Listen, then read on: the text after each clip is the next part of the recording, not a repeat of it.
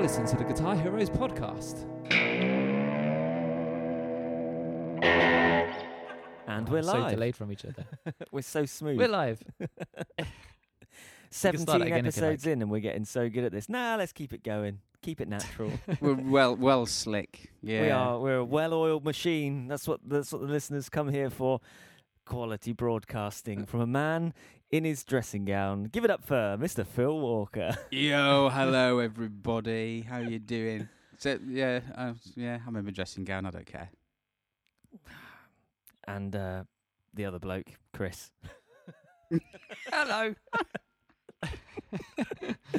God, Chris, that's usually your cue to give us some little jazzy noodle. Oh, I tell you what, I have been working on this little thing. Oh, here we go. The little bluesy intro. I've been really into the blues lately. Okay. Had the Monday blues yesterday. Let's get the tone right. That doesn't sound like blues. Tone. No.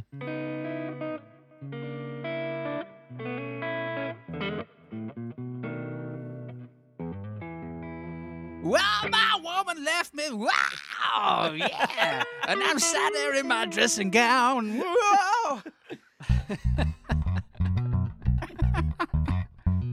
That's a weird-looking guitar you've got today, Lee. It is a weird-looking guitar. I'm glad you pointed that out, Chris.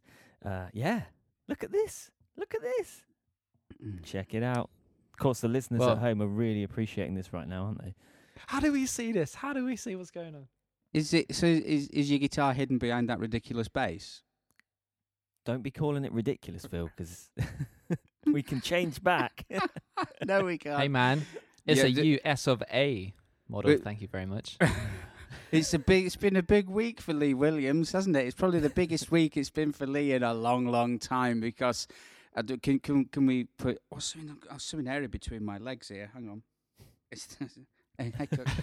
Sorry, it's the dog. The dog just decided to push his way through. So, yeah, okay. Yes, Lee has bought himself a brand new bass guitar. Ooh. And it's a really nice one too. It is. Hey, man, it sounds like a bass. It's it's wicked. It's wicked. I need to. What's your favourite thing to play, man? On the bass. What was the first thing you played when you picked that up? Because obviously, remember. As a guitar player, going into a shop, trying things, it's like most guitar players, have their sort of things prepared when they go and try a guitar in a shop or something. But as you're picking up a bass, what is it you want to... Yeah, I don't know. You're checking for? I can just get a feel. I just kind of... I guess you kind of noodle around. You just get a feel for the neck, don't you? You kind of feel the weight of it. We played through a few things that I'm going to use this for in the show. I just kind of know now. I think I've kind of... Maybe if I can give myself that title of... I do consider myself a bass player now. I've made that transition from a guitar player that just picks up a bass occasionally to I really quite enjoy playing bass, and the upgrade was needed, and with various things that have been forced upon us, COVID and all that sort of stuff, as well as just a personal need for an upgrade. I found my way to the arms of this delicious jazz 5-string. So now we've got this. Lovely. Always just hit the brown note.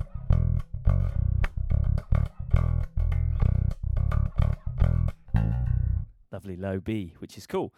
Big shout out to the guys at Absolute Music, in particular Joe in the workshop and Mark in sales, who hooked me up with this. They listen to this podcast. I don't know. They should. They should. If you listen to this podcast, next time it goes out on Facebook, just give it a like or something, or just say, yeah, we'll listen to it and stuff. Are they on Facebook? I don't know.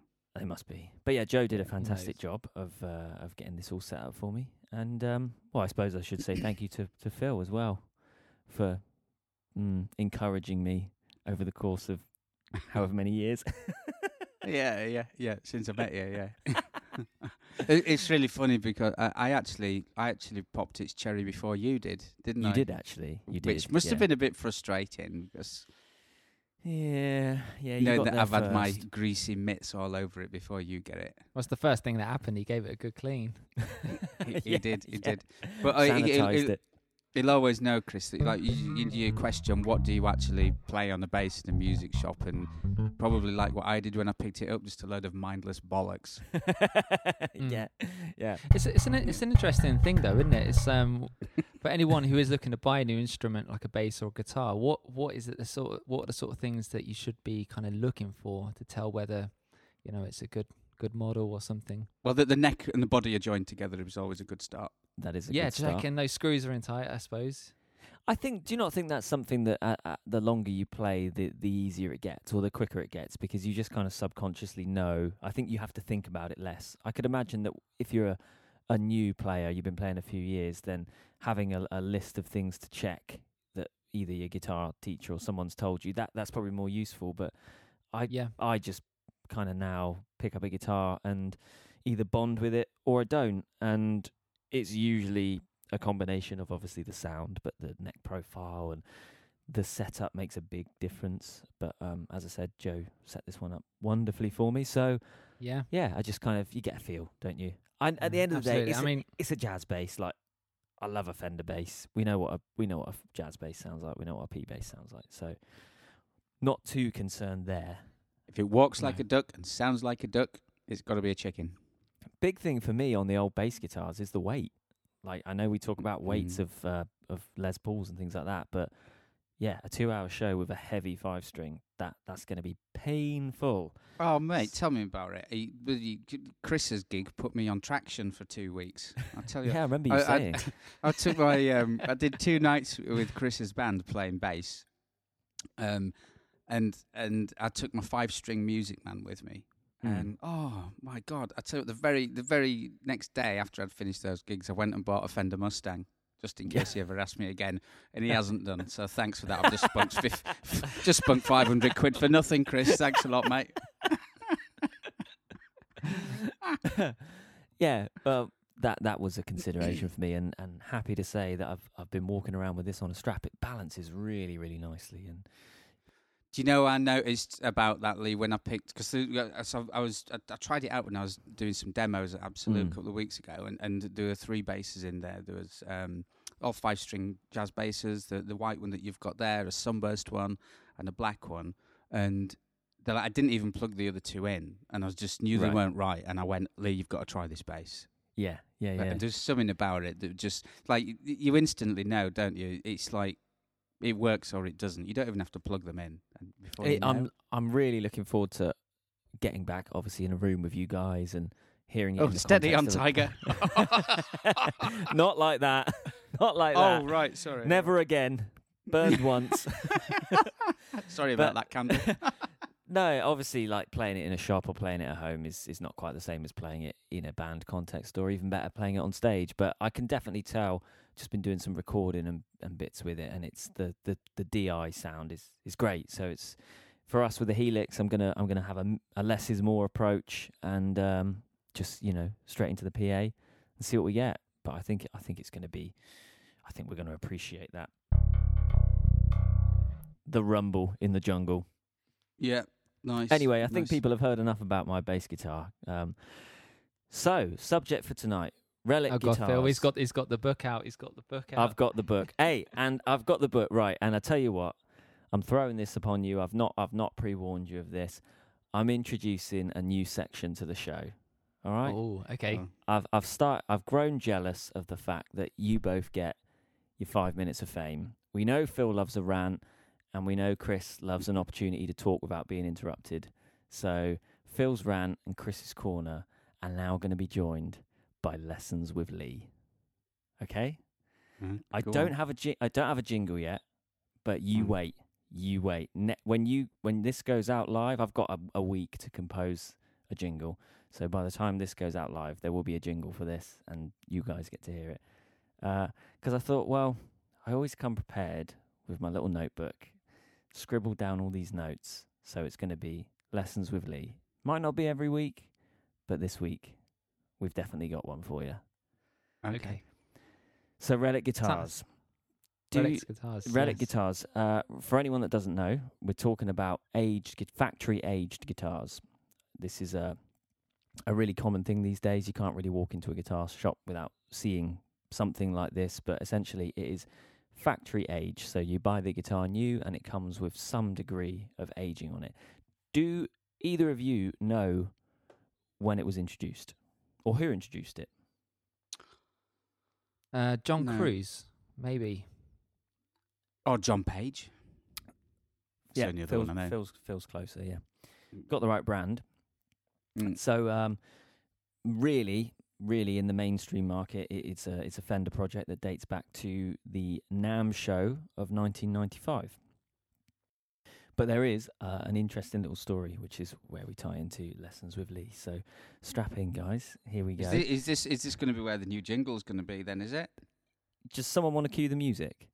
Oh, he's going in. He's like diving in, isn't he? Didn't even know how deep it is, and he's going in there. Look at that.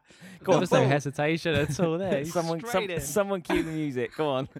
Oh, ladies and gentlemen, this is a new section. It's, let's just do this thing. Let's cue the music. What will we learn today in Lessons with Lee? Tyler, pay attention.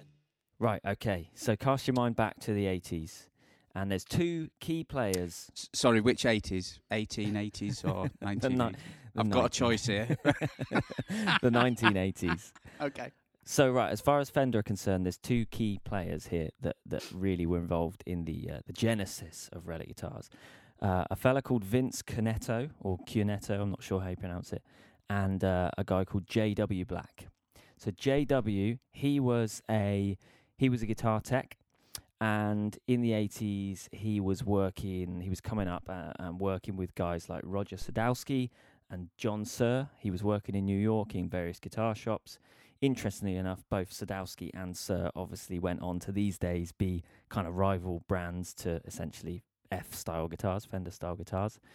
So in the 80s, the first instances of aging and relicking were really only seen as a way to make a repaired guitar or a refinished guitar blend in with a sort of period correct look. So say you had a 50s or 60s guitar that had something replaced on it or a part of it refinished, players would then ask for that to be kind of blended and aged accordingly so that it didn't stand out like a really obvious part or a really obvious piece of finish. So JW's doing that. Meanwhile, you've got this guy, Cunetto. He's actually working in a completely different industry. He's in the advertising industry, but he's experimenting in his free time with aging parts. It's completely separate to Fender. He's aging things like pick guards and starts to get a little bit of a niche following. Evidently, he found a way to make period-correct decal logos for Fenders, and so he was started like a little bootleg business selling these logos. Meanwhile, JW eventually gets a job at Fender, and he was one of the original master builders. He was working in the custom shop. Somehow, I forget how, but he crossed paths with this Cunetto bloke and caught wind of this little bootleg business that he had selling aged parts. So you've got JW's experience with working in guitar tech and repairs and aging guitars and trying to just cater to people's needs that way, and you've got Cunetto making these parts kind of on the sly. Anyway, he's getting so much success with it that it reaches the point that JW actually has the conversation with him and says, look, we know what you're doing. It's not really on. And unless you want to start supplying us, as in Fender, with some of those aged parts and logos and stuff that you're selling, then we might have to step in and force you to stop. So anyway, John Page was the head of the custom shop at the time, so this is like early 90s, and Cunetto agrees. He says, "Yeah, okay, happy to work with Fender, happy to see my side business, my side hustle grow into something more official here." So JW and Cunetto basically pitch this to John Page, and John gets on side with them. But they say, this is completely uncharted territory. We don't really know how it's going to go. We've got a good feeling about it, but let's keep it under wraps. Let's get something made, and let's get some prototypes made here under the Fender name before we tell management or get any kind of corporate involvement from the powers that be at Fender. So they did that. They sent some Fender parts. Now they sent bodies and necks to Cunetto. who went away at his work, aging them and doing what he does, shipped it back to J.W. at the custom shop, and he showed it to John Page, and they went, yeah, we're really onto something here. The first two guitars that he made, these are made off-site completely and then finished at the Fender factory. This was the original No-Caster reissue, and they did like a Mary Kay strap. Anyway, these guitars, you can Google them and you can see a picture of them. Just search like original Cunetto Fender relics. And Fender loved it. John Page then took that idea, said, look, we've come up with this custom shop plan. This is how it's going to work. We're using this guy off site. And the powers that be at Fender loved it and said, let's do it. Let's take these guitars to NAMM. And they took those two guitars, and off the back of that, dealers, it just caught on like wildfire. I mean, it divided some people, but I think they had something like 400 orders just over that weekend for custom shop relic guitars that at that time they had no production line for, no methods to build other than using this guy, Vince Cunetto. So anyway, they went back to Vince and they said, look, we need to run with this. We haven't got time. We've got dealers who want orders. Can you do what you're doing but on a larger scale? Vince actually set up his own kind of facility because Fender couldn't do this in-house in California. At the time, there were restrictions with lacquers and things like that. So Fender essentially commissioned him to set up a little warehouse and production line. They would ship him the bodies, ship him the necks, all the parts, and he would age them and send them back. Fender would fret them, do the pickups, finish them. And that was the original Relic guitars. And it existed like that for a good few years until eventually the custom shop had a reshuffle. This was when Mike Eldred came in, took over as head of the custom shop. And eventually Fender were able to bring that production entirely in-house. And they kind of, they parted ways with Cunetto, but I think it was all on good terms. And it from then on, you know, the rest is history. It's... went on to become the Time Machine series and the Relic series that we know today. So there you go. So interesting, man. Do you know what? I'm learning so much from you, mate. What a lesson that was, Lee. Oh, Jesus. Yeah. I was a way to start it. Well, do you know what? Thanks for listening, guys. We'll see you next week. Cheers. More importantly, what are we all drinking? I've got half a pint of port. You had a full pint, but half of it's already gone through my lesson. Yeah, I'm running low. I mean, listening to that lesson, I just... I hope you were taking notes, because I will be checking, all right? That's another part of Lee's lessons. I will be checking. Chris, what are you drinking? Chris is on green tea tonight. I've got a really nice bottle of... Don't judge me. I've got a really nice bottle of port over there in the kitchen, and I'm waiting for Amy to open it, because she likes her port too. So I'm going to open it. I said to Phil, I'm going to open it on Monday, so I've got it ready for Tuesday next week, so... Well, we've had a couple of days of nice weather, so that's it. Summer's here. It's officially spring. It's March the 2nd. Got to get the sold out. So I've got the Mexican beer on the go here. I know nice weather's here, mate. I know, because I've spent most of the weekend pruning my bush. Oh, yeah, do tell us. Yeah. Well, there's nothing to tell, really. It's just that I've got one of the nicest looking bushes that you could probably feast your eyes on right now. So two days ago, we have a Facebook group between us where we discuss things, podcast, and 2 days ago, me and Chris get a message from Phil that's just a picture of a shrubbery in his garden, and it says, worked great on my bush, kiss, kiss. That was supposed to be for me dad. I want to know what worked great on your bush. Well, my dad lent me a cordless hedge trimmer, because we don't have one, and we've got a garden, and this bush goes down the length of the garden, and when it goes out of control, it's a mammoth task. We don't keep up to it. We just every 2 years go, oh my God, we've got to do the bush, you know. So he lent me it, and I sent a picture. It was supposed to be to him, saying, yeah, work's a treat. Now look at the bush now, and all this and that. And I sent it to you, Herberts, didn't I? And I never heard the end of it. Like I said to you, I thought it was some sort of next level innuendo. I was like, right, I'm really going to have to think about this one to figure this one out. What's he getting at here? For once I was being serious, but to the wrong people. All right, enough about bushes then. Back to relics. So yeah, I'm going to weigh in here. I'm just gonna go straight in and say and loads of people are going to disagree with me. Is this Phil's rant already? Should we get into Phil's rant? Do I need to do a rant? Yeah, if it's a general feeling, it's just a general feeling. I don't know. If anyone wants to say cue the music, they can, but I don't care. My spider sense was tingling there. You know, Chris, you can just sense when there's a rant oncoming. You can see that Phil's getting a little bit tense. His energy changes. Okay, his voice changes pitch. Cue the music, then. Go on. Ladies and gentlemen, it's time for Phil's Rant. Cue the music. Phil's Rant, Phil's Rant. Have you ever thought of being on, like, Radio Cornwall or something? You'd love it. You'd be awesome at that. I would love it. Okay, scream if you're going to drive faster. Yeah. So, okay, I'm just going to go straight in, feet first with this, because I don't see the point in relicking. Okay, bear with me. I'm going somewhere. I used to look at relics. I haven't played that many of them, okay? And I used to look at them and go, why would I pay $3,500 for a knackered guitar? Okay, I'd look at these guitars and I'd think, if my guitar looked like that, I'd probably think, oh my goodness, I should think about retiring it. Until I played one. And then it's the look of a knackered guitar that feels like a new guitar. And I'm thinking, this is one confused piece of wood. It really is. It's been stretched and pulled and jabbed and poked and prodded and, you know, and you'd expect it. And I've played a relic recently, a really expensive one. You'd expect it to feel like, oh, if this is what a 50 Strat will feel like. Yeah, this, you know, and because not many people get the opportunity to try 50s instruments. You know, Fenders and Gibsons are nobody's just going to go, oh yeah, sure mate, come have a go on my 52 Telecaster, you know, because they're quite precious about them, and rightly so. So you'd think that, you know, these relics are the next best thing.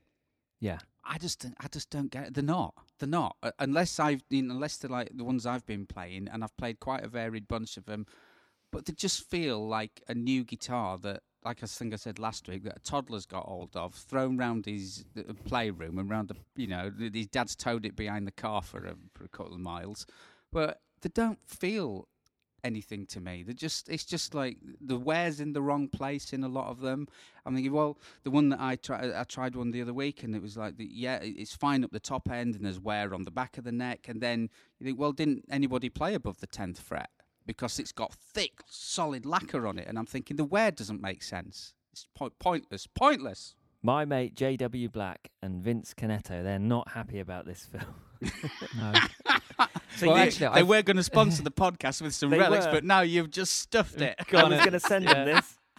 So you've put your foot firmly in the camp of you're not really for, because the relic thing, it's a Marmite subject, and it does divide opinion, and arguably that's why I think it's so good. Anything that artistic that really divides opinion usually means it's like it's doing something right. So you're in that camp, Chris. Okay. I was just going to add one tiny little thing onto this, just to end my rant on a positive note, is the one thing I do agree with is lightly finishing a guitar. So it's kind of, is it the Highway 1? I think that there's that, and my Brad Paisley Telecaster, supposedly a Road 1. There's a bit of wear on it and that, but that's going to wear naturally, and it's going to wear quicker this is what I've got here. I've got this is a Highway 1 Telly, and my Strat's even a Highway 1, and it's got like a what's called a flash nitro coating on, so it's super thin. And mine of like when I got this Telly, it was in lovely condition, but as you can see, it's starting to wear down, like on the arms, everywhere. It's just all contact points, and the wear really quicker, which means that, you know, give them a good 4 or 5 years on the road, they're going to look like a 30, 40-year-old guitar. I like the idea of that, you know, and you put in your own marks on it, you put in your own wear on it. You like a lacquer finish, you like a nitro, you're for the nitro side of it, because that's one big point. I'd wrote it. I scrolled it down here on my paper. A poly finish simply will never age like a lacquer, like a nitro finish. It will never get there. So the idea that, you know, buy a new guitar and play it yourself, and one day it won't. That's not true. It won't, unless it's a guitar that is built using that lacquer finish. it's never. I remember when we name drop here, we did a guitar clinic with Andy Timmons, and he was talking about this actually, because his number one guitar is that Andy Timmons' signature Ibanez that it's got a little bit of pick guard missing on the end, hasn't it? Yeah, that's the one. It's like the original one that he got back in the 90s. And someone asked him about this. They said, you know, what do you think to Relic guitars and vintage guitars and all that? And I remember him saying, well, this is a good example. I think he's got a vintage 60s Strat that's wonderfully aged and got all those nice features. And then he's got this 90s Ibanez that he says has far more miles on it.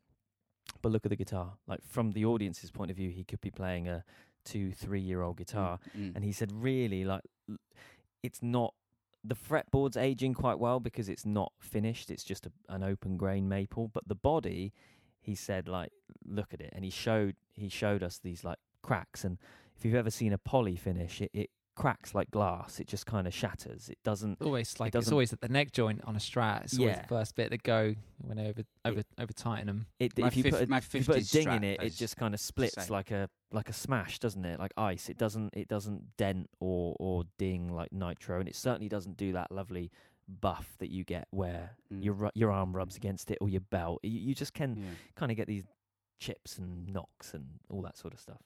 I was going to say my 50s classic Strat. That's the lacquer's cracked on that, and it looks horrible. It just looks like plastic. I remember I did some work to a student I had years ago.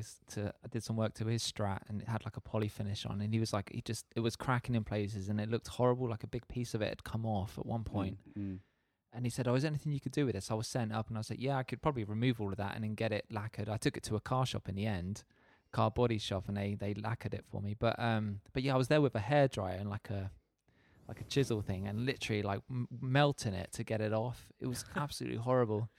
But they're so thick as well. Those poly coatings are really thick, and well, they've I think that's what they've got better, I think. But like some of this, we've had some 70s stuff back in the day come through the shop that had, it was so thick, like really look, you know, like a toffee apple when you've got that real thick, like treacly coating, and when it cracks, if you drop the apple, you get that real like shattered kind of look, a bit like in Breaking Bad when they break up the blue meth, you know, and they break the ice. It's that kind of thing. You only have to look at some of those mid to late 70s guitars, and then look at the guitars from 10 years earlier, and look at the way they age. So if you're hoping that you're going to buy a poly guitar and it's going to age in the same way, it's not going to happen. Yeah, my white Strat's exactly the same. That's 40 years old, and it doesn't look it. No, it doesn't. Because of exactly what you're saying, because of the poly finish. I mean, if that had been a nitro finish, there probably wouldn't have been much paint left on it. To be honest, it's been used so much. But you see, some people, the argument against that would obviously be that they like that because as a finish, as a protective finish, polyurethane does an infinitely better job than nitrocellulose. But something about nitro, we like the way it ages, and also it has that resonant quality because it is, like you said, Chris, it's so thin that it doesn't impede the resonance of the guitar in any way. Wood really can breathe a little bit, and it's an interesting point because anyone who is, you know, kind of just getting into guitars and wants to buy a guitar to kind of take after someone who's, I don't know, someone with a I can't even talk. I'm losing all my words. Someone with a Relic finish. It's the green tea. You know, like that's one interesting thing for them to look out for is the finish of the guitar. You know, it's something that shouldn't be overlooked, especially if they're thinking, "Oh, I'm going to buy this guitar. It's got a poly finish, but hopefully, you know, in 15 years, it will start to look really aged." Yeah. You know, so. Yeah. You're listening to the Guitar Heroes podcast. I'll you know, put my stamp on it. I'm pro it. I love Relic guitars. My Telly is a Relic. My Strat is a Relic. I'm not so into the heavy Relic. I should, again, on my notes here, a rough grading that Fender uses. They've got NOS, which is new old stock. So it's that one. That would be like you were describing. It's like an old spec guitar, but no aging at all. Nitro finish, but no aging. The next one is cool as well. They have this Closet Classic, which is as if the guitar it was as old as it should be, so it's a 50-year-old guitar, but it's never been played. It's been kept in its case. Mm-hmm. So you have no play wear, but you have the aging of time. So a discoloration of the pick guard and stuff like that. And maybe a little bit of lacquer checking, maybe a little bit of rusting on some of the chrome parts and hardware, but no play wear, no scuffs or dings or anything like that. Then you have the journeyman, which is like the next step up, like a few knocks. Kind of imagine a guitar that's been played in its bedroom for 50 years with a few little knocks, maybe changed hand a couple of times. Then you get into relicking, which we know what relicking is. It's going to have some degree of play wear on it. The neck might be sanded, the fretboard might be grubby, chips and dings and some buckle rash, that kind of thing. And then you have the heavy relic, which are the ones that are almost catching up with Rory Gallagher, like that really, really. I'm not into the heavy relic stuff personally, but anything less than that. The problem is if you've played a vintage guitar and if you just like the feel of those worn in, played in nitro finishes and the lovely played in necks, particularly on a Fender, where you've got that maple that's no finish on it, but it's just got so smooth from all the years of play.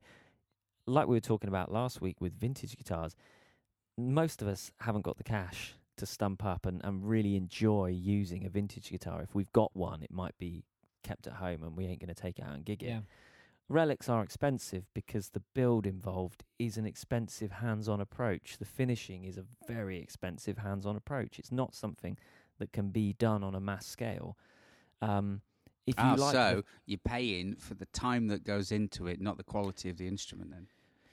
Well, yeah, I mean, in terms of the when we say quality, what do you mean, like the fretwork and the quality of the pickups? No, really, no. I mean, a Plec machine does a fantastic job of frets, and machines can wind pickups, but there's more to that. There's more to guitars than that, and I think that you're paying for the time. There's a lot more hand and manpower involved in making that kind of a guitar because you can't automate it. You can't automate those processes.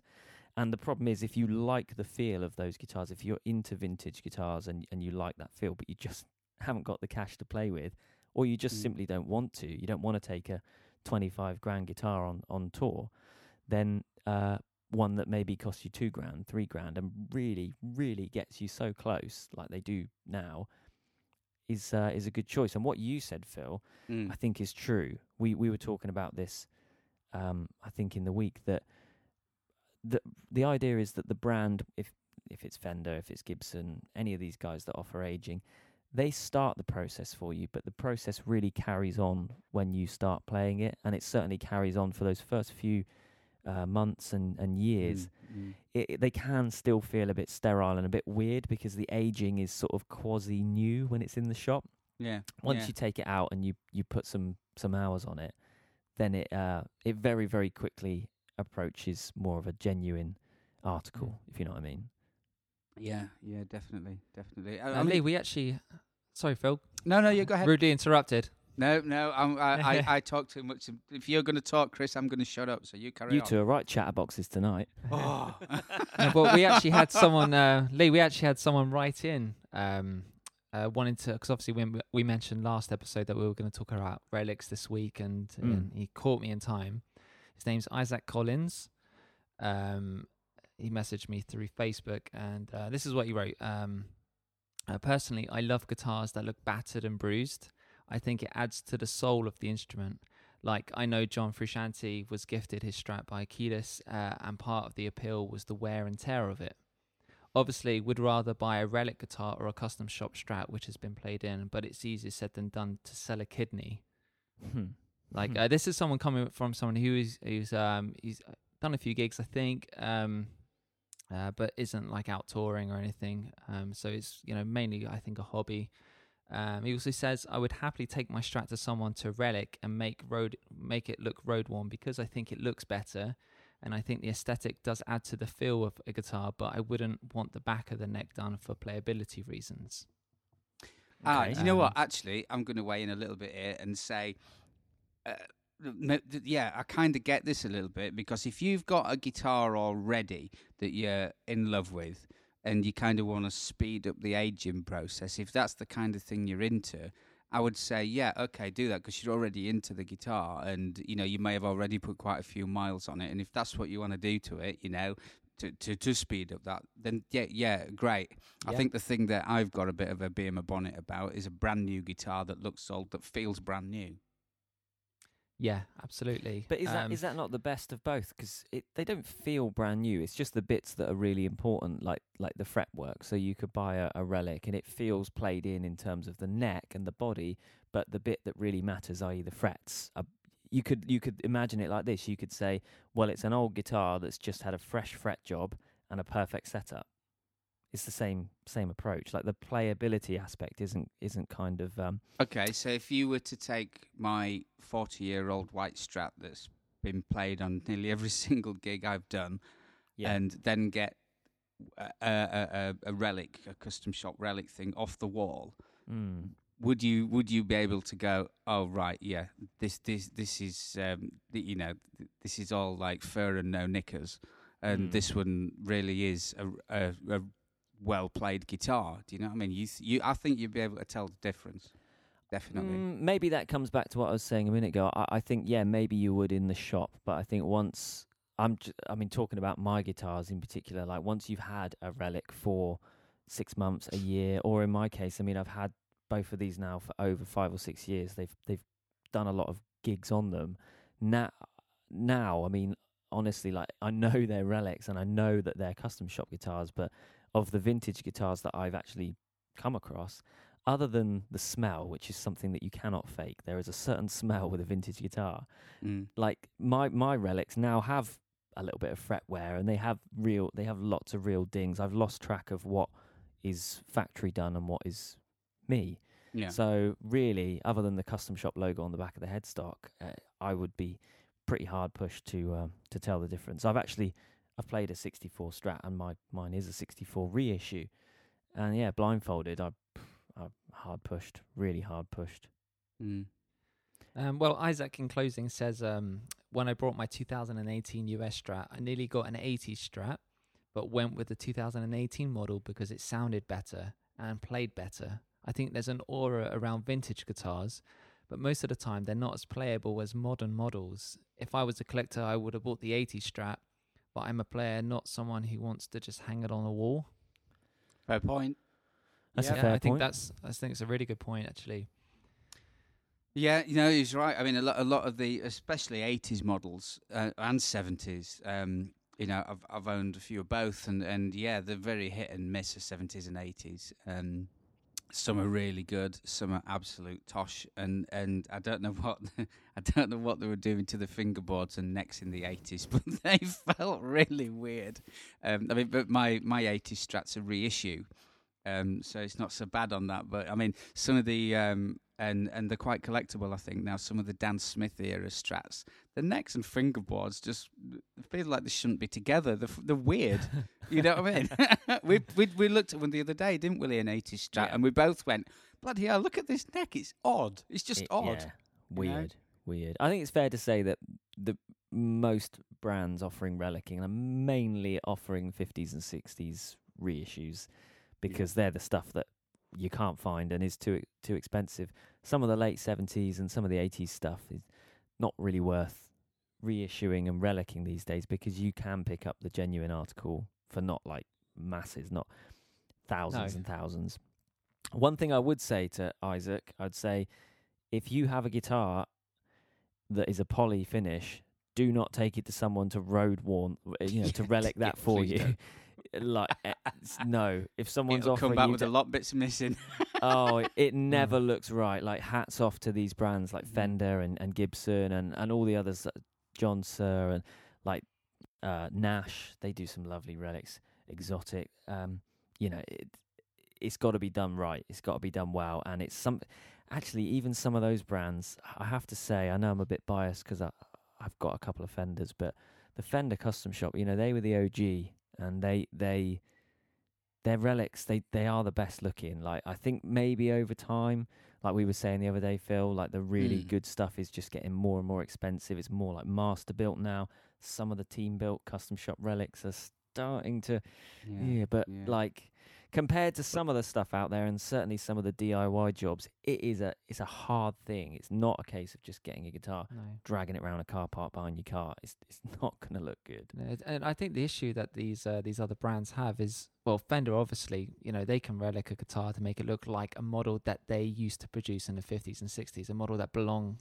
under their brand. Whereas someone like Sir, you know, it's a modern guitar being reliced. Yeah, and it's just, I don't know. It just it's weird to me. See, that is weird, Chris, because you see some. I was watching. I'm never going to get his name right.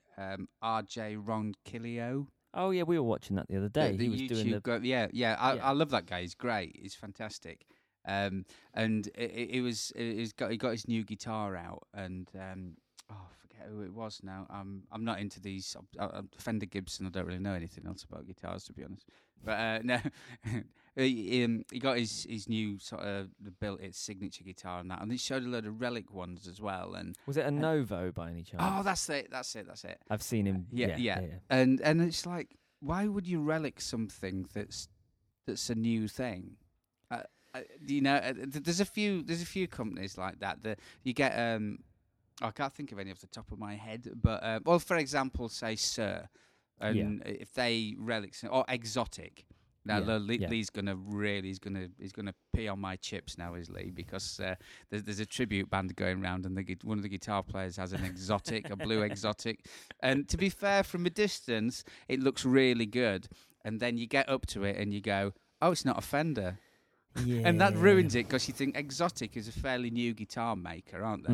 You know, when you look at the side of Fender and that, and you think, you know, there's no way that guitar would have that wear on it, because the company's probably not been making them long enough. I tell you what, though, I know what you mean. In terms of modern guitars being relicked, when I owned my PRS, I was seeing for a while there was a page on Facebook of just relicked PRSs. Mm. To be fair, they actually look very good. Obviously, the PRSs, I think, didn't they start in the 80s, PRS, I think? Yeah, but they're a tough one, because their finish isn't completely nitro. They use their own in-house finish, and it's thin, but it's still glassy like a poly. So you don't see them the same. They're never going to look like a 60s Strat or a 50s. But I think, but like you said, Lee, I think Fender definitely the OGs, man. They're relicking guitars that they used to produce in the 50s and 60s, and you know, I think they have the monopoly on it. I think and.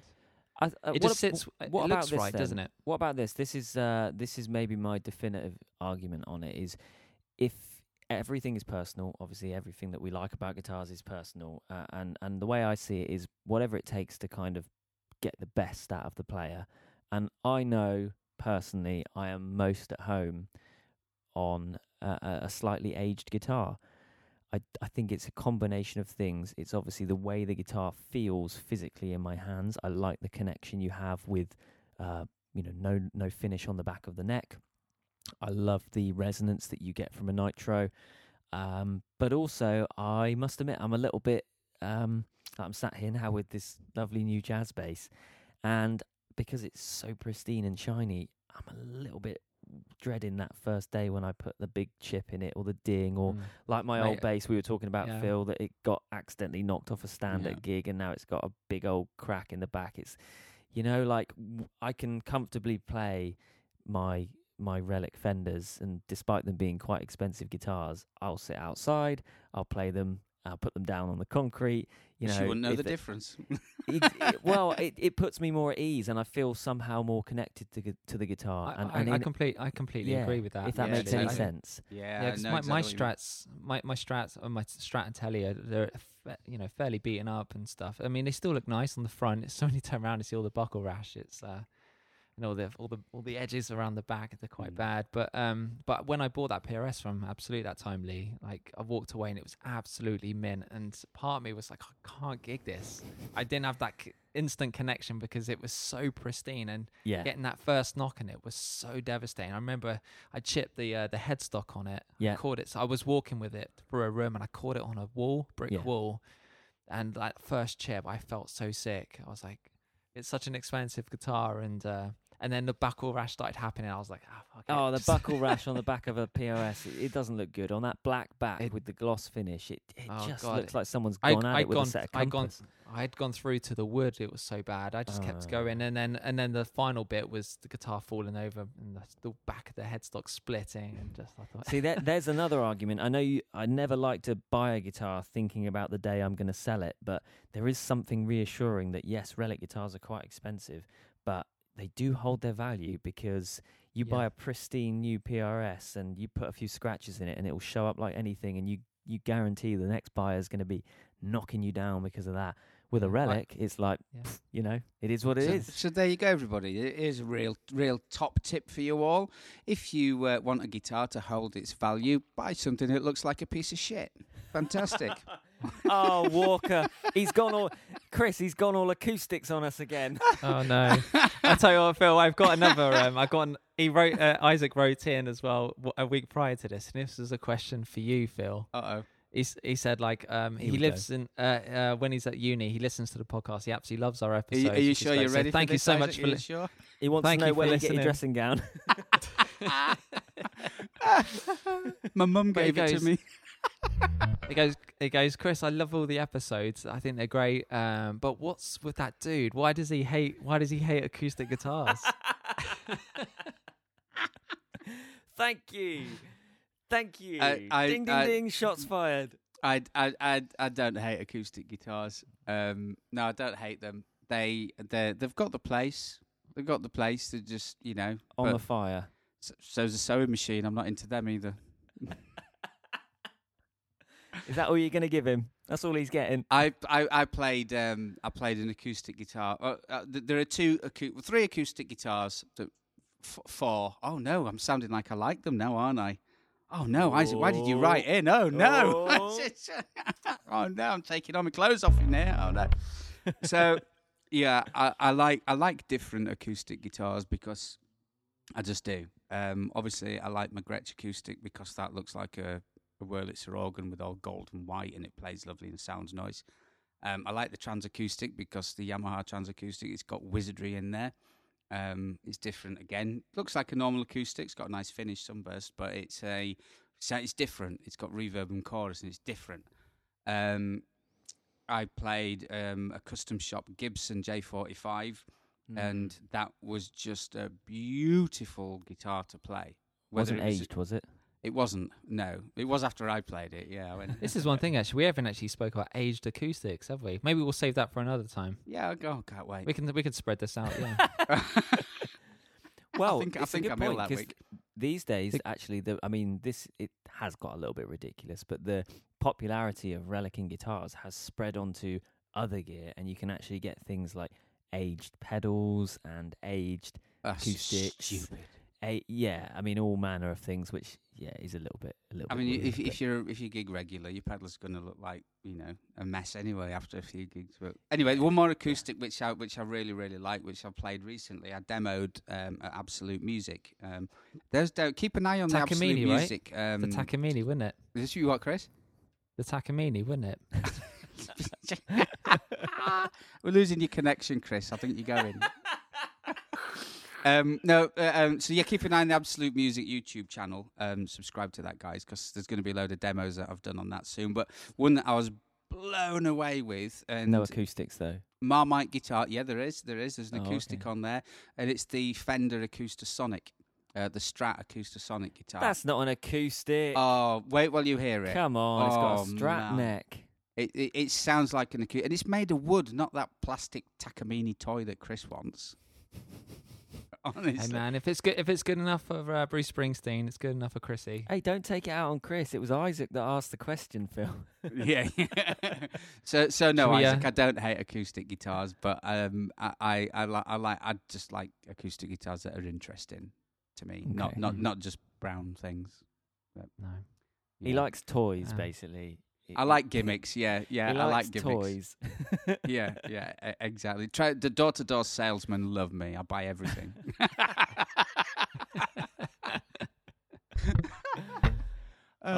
Dear. Well, there we go.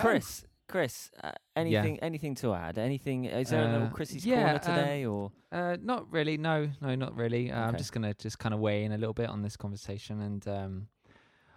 You're going to conclude, Chris. You're going to conclude us all, aren't you?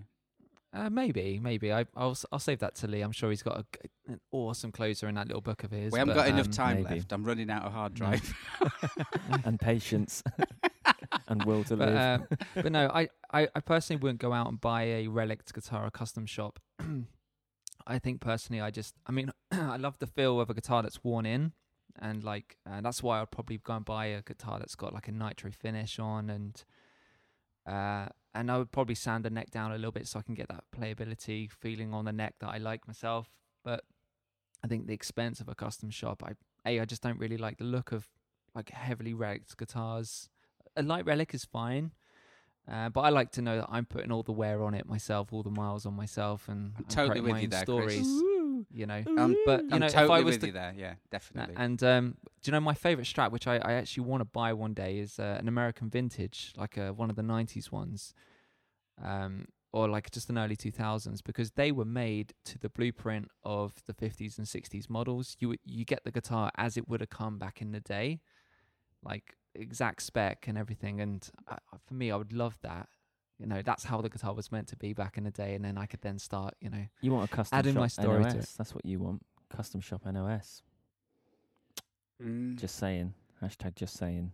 I don't think he would. I think Chris wants to hold out for what he wants. I mean, if, you know, if Chris says that's what he wants, I've got a feeling that someday that's what Chris is going to get. I keep looking. Every day I have a little... If I get 5 minutes, I'll have a look on eBay, see if there's one coming up. And I've seen a couple. I saw one which was in like a Sherwood green. Mm. Oh, and, lovely.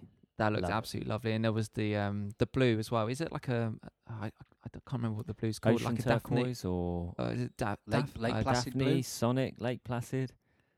It might be one of those. I can't remember. We've just named all modelled up. Blue. Yeah. It could be the Lake Placid blue one, I think. Lake Placid is like my other bass. That's wicked. Yeah, that's the one. Yeah, with like a tortoise short. Oh, just like my bass. Yeah, just like your bass, but on a Strat. Chris, do you want to buy a bass? Do you know, actually, it's funny you should mention the American vintage. They are great guitars, but when I said I'd get a bit funny about new guitars and putting dents in them, I bought an American vintage. It was a 62 reissue Strat. That was one of the only guitars that I bought brand new, because I should weigh in and say that for the record as well, my relics that I bought, I did buy secondhand, so I did get a little bit of a different experience to buying one of these new unplayed relics that needs that wearing in. Mine were kind of worn in when I got them, but yeah, that 62 reissue Strat, it was lovely, but it was so pristine. It was so pristine, and because it had a soft finish on it, I was just like, oh man, I'm just gonna wear this to hell, and it's just gonna look.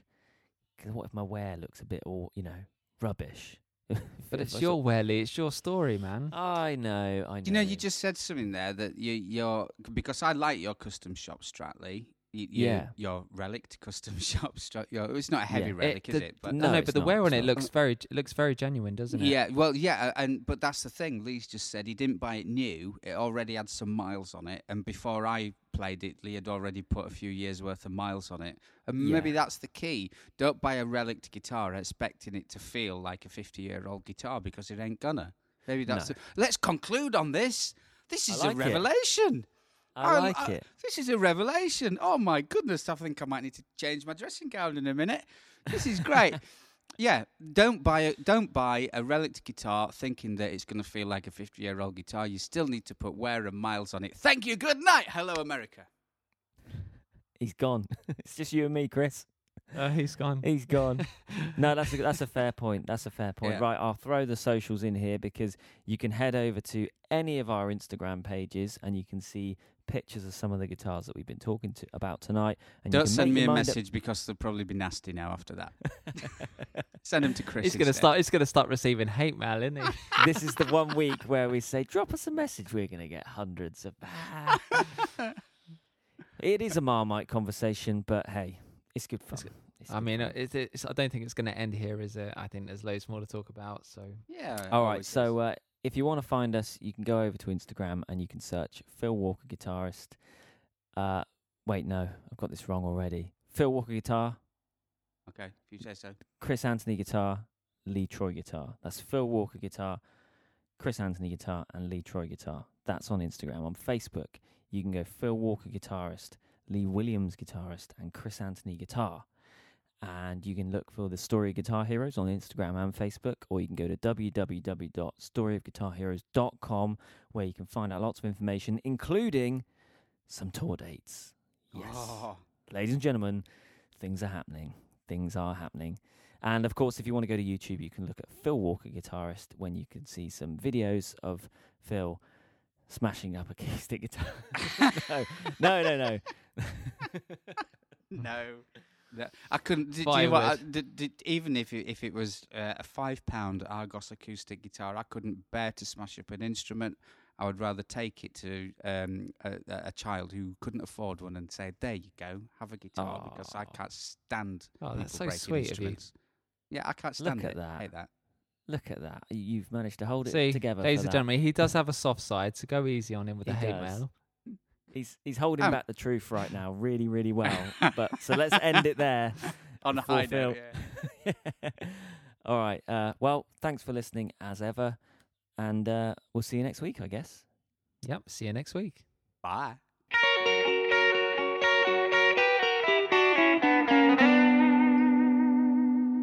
Okay. I think it's time to go do some more pruning of the bush. Love my bush.